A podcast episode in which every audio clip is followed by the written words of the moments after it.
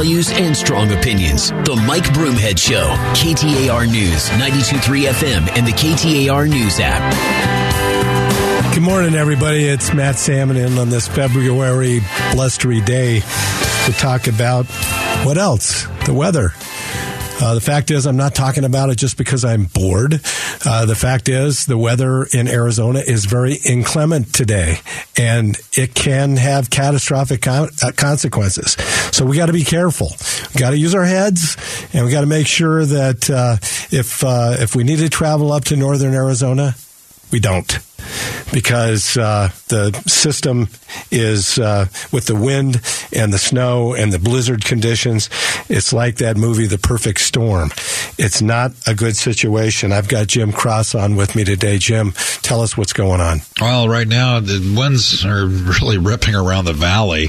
Uh, the highest gust we've seen this morning was 61 at uh, Paradise Valley, Sky Harbor, Mesa Gateway, Luke Air Force Base, all at 55 mile an hour gust.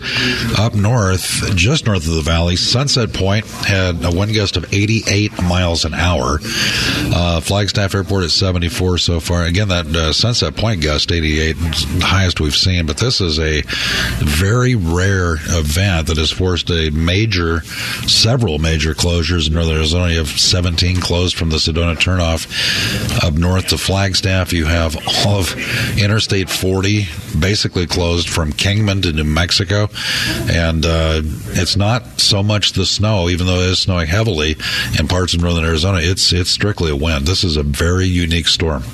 I understand that there were actually some of the uh, big uh, big rigs that actually were blown over. Yeah, I heard that on uh, I fifteen. I'm not sure if that was north or south on the California or uh, Nevada side uh, out of Vegas, but uh, that's some serious wind there. I'm sure that we're going to start getting reports of RVs having problems. Some of them probably being tipped. this pretty much blanketed the entire state. Came down to the Arctic, State, hit Idaho, hit Utah, hit us. It's going to hit New Mexico. So it's a, it's a big storm. You know, it's uh, it, it's something we don't necessarily have to deal with here a lot uh, no. in Arizona. We, in fact, when I was uh, was when I was in Congress and uh, Florida would have to go through its annual uh, uh, dealings with uh, hurricanes and all the damage associated with that. And, and some of the Midwestern states were dealing with uh, tornadoes, and, and California is dealing with the earthquakes. And we were always really happy to say that here in Arizona, we don't have to deal with a lot of that stuff. We have an occasional haboob every now and then, uh, but uh, we, we don't have to deal with this kind of weather. But today we do. Yeah, it's just been a, it's, it was supposed to not be that big of a winter. We're supposed to La Nina, and whatever, uh, was supposed to keep us a little drier than warmer, and it's been anything but rain in the deserts. Flagstaff by tonight should be over 100 inches of snow for the winter. They usually have about wow. 90. Uh, probably not going to come close to the record, which was 210 a few years ago, but I mean, still over 100 inches for this winter. And last year at this time, they had about 30 inches of snow, so there's 70 inches above what they were, and, and really we're going to have a hard time getting a gauge on how much it snowed up there so so far today because the wind's blowing so hard they're going to have a hard time measuring it. Right, because of the wind drifts, yeah. the snow drifts.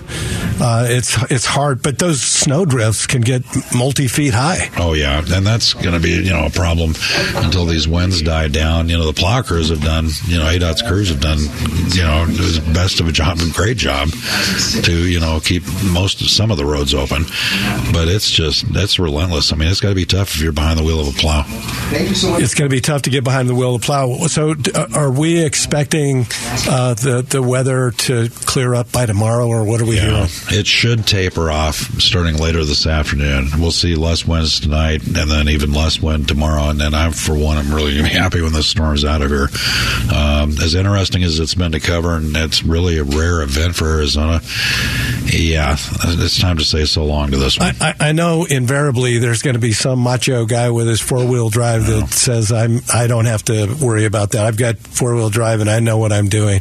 You know, uh, when I was in the state legislature, uh, every year it seemed like we were having a hundred year flood back then. Yep. Uh, and uh, you, you, probably remember that time. Every, year after year, the floods were horrendous, and and there'd be posted signs mm-hmm. on on the, uh, the, the we called them arroyos areas uh, when I grew up, but uh, you know these uh, these places that would collect with water, and the signs would say, "Please do not enter when flooded." They'd have barricades, and invariably some idiot would bypass these warning signs and drive uh, into or through the water, and uh, and and then we need to put out rescue crews oh, yeah. to to rescue them. So consequently, have you ever heard of the stupid motorist bill? Oh yes, that was my bill. Excellent. I was the one that introduced that uh, piece of legislation. Well that, needed. Back in the early 90s that said if the warning signs are posted, the barricades are posted, and you don't heed that, you drive into it, you're going to foot the bill for your own rescue, which sometimes can be north of a couple hundred thousand dollars. Oh, yeah. And talking about what you're you were saying you've seen out there. I,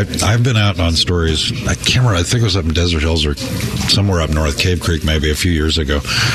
We were at a water rescue. They were trying to pull a driver out of a car in a wash area that was ripping with water. And you had fire trucks there, you had police cars, you had, you know, DPS, you had, you name it. They were there. And another car pulls up right in front of everybody and drives right into it and gets stuck again. So. Uh, I, I, I have driven in some very, very scary situations. And I, and over the years, there have been horrendous, horrendous uh, accidents, multi, multi, multi car and truck accidents uh, right there uh, around Flagstaff. It's a treacherous uh, place when the weather gets like it is today. So um, I'm begging those of you out there uh, that are thinking about traveling north today, please don't. Um, you're going to way overtax uh, our emergency personnel, and it, needlessly so. if you're planning on going up, wait. they're going to get the roads cleared as quickly as possible. We shouldn't, as as Jim just said, we shouldn't have to deal uh, with uh, the, the, the horrendous uh, winds uh, after this afternoon. Things should clear up. So uh, please postpone your trip up north. And Jim, thanks for joining us here to, to, let everybody know what's going on with the weather here in Arizona. very uncommon situation. the skiing should be great. And if the, they get Snowbowl open, it's a good snowball. Yeah, Snowbowl's open and it's, going. No, strong. it's actually closed right now. They, they Sunrise is open, but yeah, Snowbowl had to shut it down for the day. Oh wow! Blizzard, severe ones up there. Uh, Weather Service said maybe not a snowball, but on the top of the San Francisco peaks, they might see winds in excess of 90 miles an hour. Uh, that's so, nuts. Yeah, I mean, you're so you're skiing sideways. Oh yeah. Oh man! well, Jim, thank you for sure. joining, and uh, yeah, you take care. And please stick with us here on KTAR. Next up, I'm going to talk to you about the feds are trying the best they can to put people out of work in this country. I'm going to tell you why if you stick with me on the next segment. This is Matt Salmon in for Mike Broomhead, KTAR.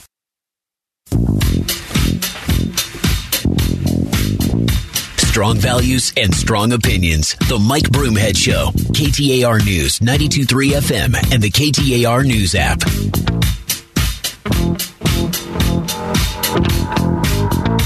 That that music is another one. Rise the bus. Just don't ride the bus up north. So uh, this is Matt Salmon in for Mike Broomhead, KTAR, and uh, I'm happy to be with you today. Uh, happy to not be uh, being on the road heading up north. So I can't emphasize that enough. So, folks, here's the scenario. Um, last couple of years, the inflation in this country has been runaway inflation. And it has been very, very frustrating and concerning uh, to uh, the Fed, Federal Reserve. And so their response, which is almost always their response, to go in and increase interest rates, which have been uh, low for years and years and years. And how does that impact the average family? Um, you know, a year ago, uh, you could have bought a home uh, for as low as as two percent and now we're up over 7%. Uh, for the average home buyer uh, that uh, is buying a starter home, that means that their house payment could virtually be double. And it is a real disincentive for a lot of people to buy homes, and that's had a real chilling effect on the housing market here in the state. Also, um, with uh, the Federal Reserve raising the interest rates, uh, their hope is uh, I mentioned in the teaser uh, uh, before this segment that the Federal uh, Federal Reserve is actually trying to put you out of work. The truth is that when the economy is still humming along as it is, the retail sales for this last year were phenomenal uh, chart breaking. And the unemployment rate in this country is as low as it's been in decades. And so that combination has got the spending continuing and when spending continues in the mind of the Federal Reserve when the federal when when the economy is booming like it is right now and people are spending it keeps driving inflation up so they're doing everything that they can and I mean this. I'm not saying it tongue in cheek. This is what, what they're really trying to do. They're raising the interest rates, make the cost of money more expensive so that business growth will slow down, so that they will lay more people off, so that we won't have all this disposable income to go and spend. And so that their hope then is that the inflation rate will go the other way.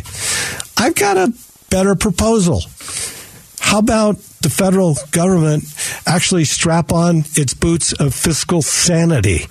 How about they stop spending like drunken sailors on shore leave? I uh, referenced this uh, opinion piece, uh, which I think is spot on. How the U.S. can prevent a debt spiral, written by William A. Galston with the Brookings Institute, and he points out that households, businesses, government can borrow uh, productively up to a point after which the debt restricts their choices and threatens their solvency. Folks, it's not any different for governments. And that's the situation that we're in. They're spending way beyond their means. So during the COVID uh, debacle, uh, all that money was sent out, uh, spent on COVID related issues. They spent billions and billions and billions and sent it out to governors across the country for the states. They sent mayors and, and county supervisors billions and billions and billions of dollars across the country uh, in the name of COVID. They sent checks to people uh, for COVID uh, stimulus checks, are what they called them, uh, to stimulate the economy. And they spent into oblivion. Uh, the fact is, when Bill Clinton took office in uh, 19. Uh, 893, the government debt held by individuals and private institutions was at 46.8. After four years of balancing the budget, it fell to 32.7. This year, it's at 98% of GDP. Folks, we're swimming in debt. We should be asking our elected leaders to do everything they can to reverse the spending in Washington, D.C. And there should be no sacred cows. Everything should be on the table. We should be focused on getting our financial house in order at the federal level like a laser beam. It will impact all of us in an incredibly positive way. You see what's happening right now with the stock market. You see what's happening uh, right now with the interest rates, with home sales. All of these things are about to really mess us up. We've got to demand that spending be curtailed. Folks, I hope you stick with me. Next, I'm going to have Juan Ciscomani, a bright star in American politics, uh, will be joining us, and we're going to ask him some good questions. So stick with me on KTAR. This is Matt Salmon.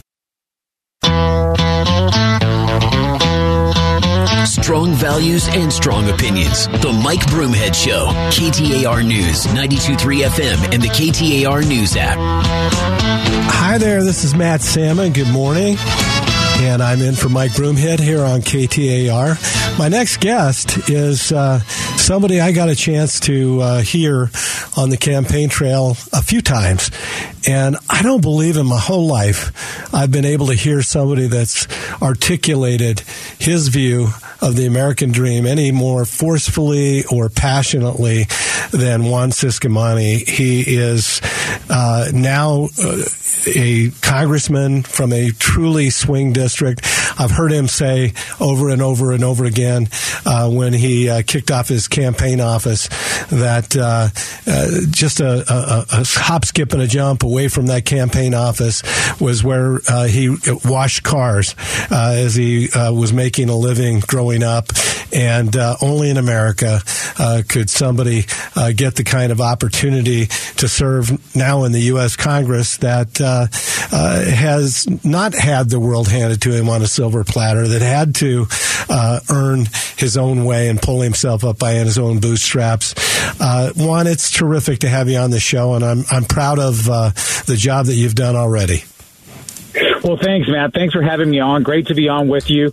You have experience in this world, and uh, and, I'm and I'm happy to be chatting with you about it. Thank you for for expressing my my passion for the American dream the way you did. I think you you did it beautifully, and, and you're absolutely right. When you hear the stories like uh, mine from the immigrant perspective, but so many other stories of people that have really uh, done amazing things that they couldn't have done anywhere else in the world, whether they come from an immigrant background or not uh, people had just kind of fought for their beliefs, and, and the government was staying out of the way, doing their job of uh, protecting us, and uh, and that's it. And I think that's a, that's a key role of the American dream to have the proper role of government where it needs to be.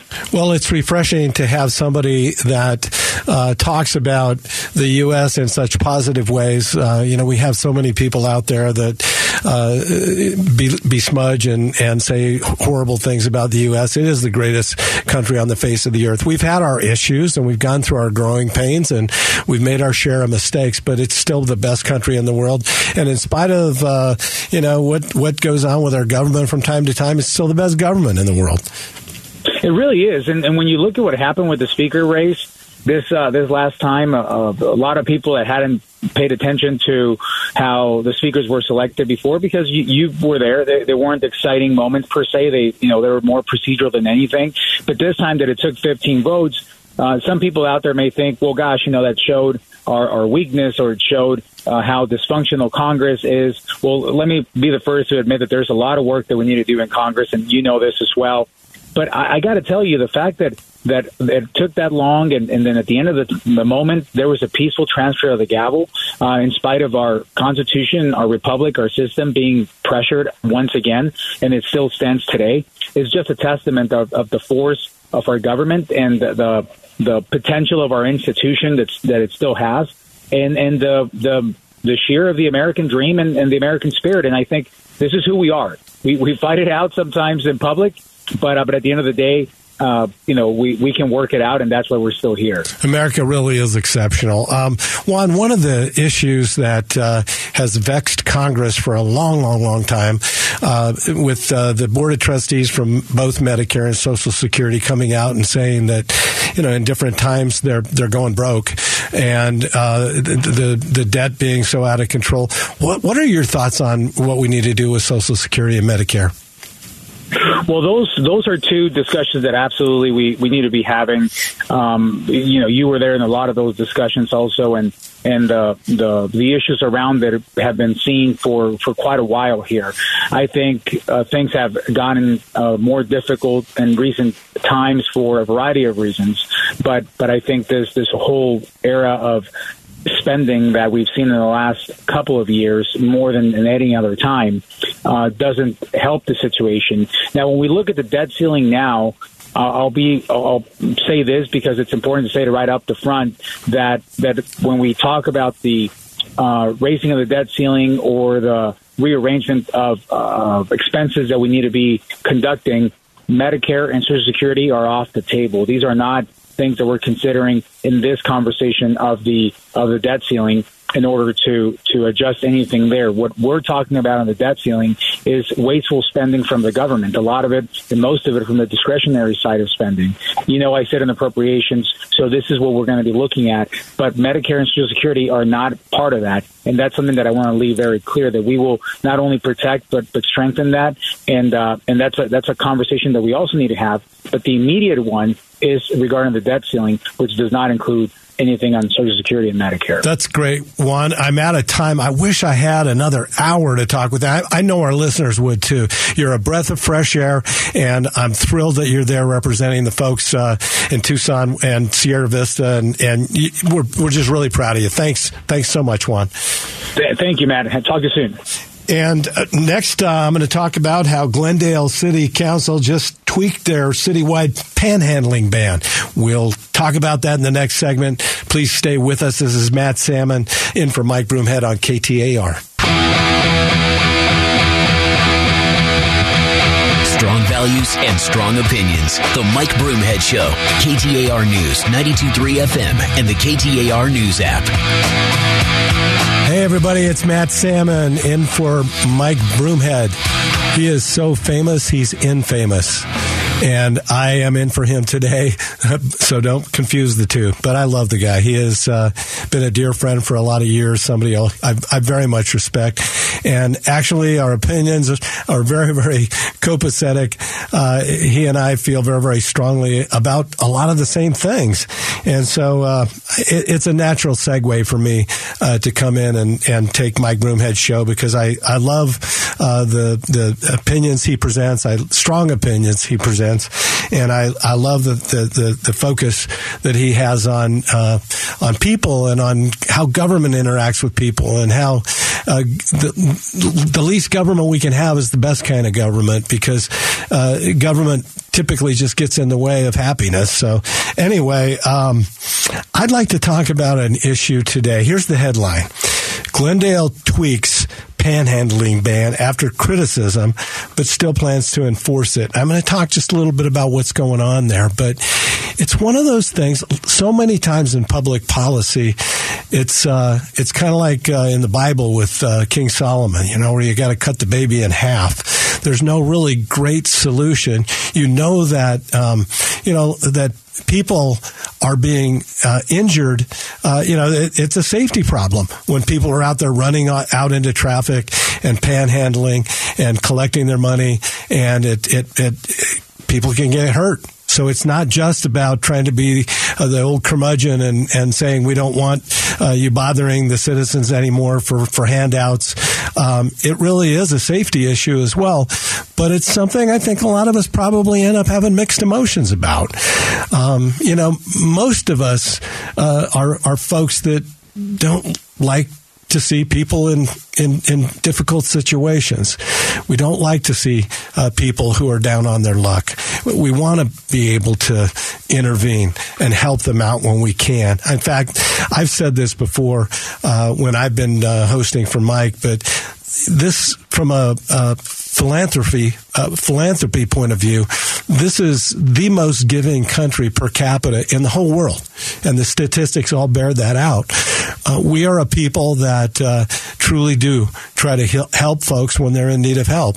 You look at how GoFundMe operates. You look at uh, a lot of the nonprofits that proliferate across the country, uh, taking care of veterans, taking care of kids with cancer. I, I could go on and on and on, but we do care about these situations. But the the panhandling and the way it's going on right now, it, it, it is not conducive to public safety. And um, a lot of people uh, uh, believe that uh, uh the money uh, sometimes is squandered. Uh, you give somebody money on the street, are they going to go buy drugs with it? Or are they going to go buy alcohol with it? Or are they going to starve to death if you don't give them money? And those are the conundrums that we face every day when somebody comes up to us and asks us if we've got some spare change. I know I heard a, a talk in church one time where the guy said that uh, a guy came up to him and uh, uh, was begging for money, and he, he said that he needed the money to buy something to eat. Well, the guy assumed, uh, like I think a lot of people do. I've I've talked to friends and others that have been faced with the same situation, and he assumed the guy was going to use the money for drugs or for alcohol or for something else, and so he didn't give him any money the next day, while he was drinking his morning coffee and reading the paper, um, he read that this uh, man had, uh, or not, not, this man, he read that a man uh, had died of starvation. And uh, so it really vexed him. It bothered him. And so uh, he actually went to the morgue and he looked at the body, and it was that guy. It was the same guy that asked him for food or for money for food the day before, and and and he didn't give him the money because he thought he'd use it for bad purposes. it so bothered him that he said in his talk, I've never passed a person uh, asking for money again. And you know as well as I do. I, I remember I was uh, driving at one point. We were kind of in congested traffic, and a guy ran up to my car and uh, he said, "Buddy, you don't know me, but my wife is really, really sick, and and I need money for her prescription, or or she's gonna di- she's gonna die, or, or, or things are gonna get really dire." And uh, so I said, "Well, how much is the prescription?" He said, 20 dollars." So I gave him the whole twenty. And then he took that money and ran to the next car, uh, saying the same line. So obviously, uh, it, I, I, got snookered. Uh, but you know, we've got to do something about our homeless situation. We've got to do something about, well, the fact that probably 80% of the people that are homeless either have an alcohol or a, personality disorder or a mental health issue and uh, or a drug addiction and um, if they're out on the streets in encampments, um, that's really good for nobody. So the best way to deal with it is obviously to, to, to build places and homeless shelters that transition them into employment as fast as they possibly can, so they can get back on their feet again and they can do well. But you and I both know that there's a lot of people that won't even go into the homeless shelters because of the rules and the regulations that come with them. So Glendale has this panhandle ban, but they've been sued uh, and spoken of harshly by the ACLU. Is that a bad thing? Folks, I think it's something we're going to have to address. We have to talk about. Uh, the fact is, we do care about folks uh, who are down on their luck, and we want to help people. But another fact is we care about safety, and we don't want to throw our money down a rat hole. So, uh, good for you, Glendale. You're out there doing something uh, to for the safety of your citizens, and at the same time, uh, uh trying to uh, make sure that uh, you know that, that that we have the right policies, folks. there's no easy answers on some of these things, but Glendale's doing what it can to try to move in the right direction. So at 11 o'clock, I'm going to have a guest that's going to talk about the pro life march that's going to happen tomorrow. And uh, she's a fascinating individual uh, who uh, was pro choice uh, the first part of her life, and now she's staunchly pro life. And I'm going to have you tell her, have her tell you why. So stick with me. This is Matt Salmon in for Mike Broomhead on KTAR.